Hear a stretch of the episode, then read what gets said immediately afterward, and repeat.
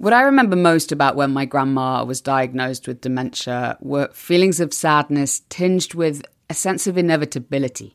We knew so little about what was happening and what to do about it.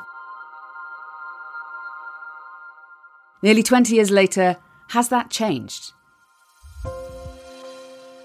The Conversation's investigations team is exploring the Uncharted Brain, and for a new series on the Anthill podcast, we're decoding dementia. Tom and I would sit in hours on end, talk about what's happening and why, and he didn't know any more than I knew. We've been examining the latest research, some of which began almost 80 years ago. The aspiration for this study is that it will be the first ever cradle-to-grave study, and that we'll follow people through their natural life course. And unfortunately, that quite a lot of people will develop dementia.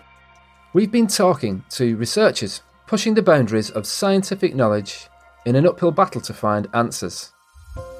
Looking for a virus, probably in a very small region of the brain, is like looking in a needle of a haystack. And learning from the families who are dealing with dementia. The family members, their motivation to be interviewed was not only to tell their story, but also if their story could help others.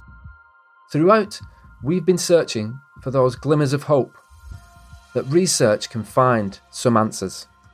I am so grateful that that decision was made, that the brain was donated, that his brain was studied, and that we were given that diagnosis.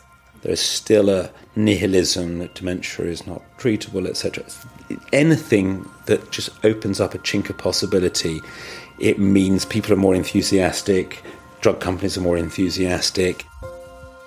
I'm Gemma Ware, podcast editor for The Conversation. And I'm Paul Keaveney, investigations editor for The Conversation's Insights team.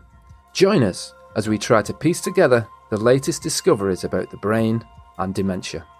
You'll be able to listen to all three episodes of Uncharted Brain, Decoding Dementia on November the 16th via the Anthill podcast. Follow the Anthill wherever you get your podcast to make sure you don't miss it.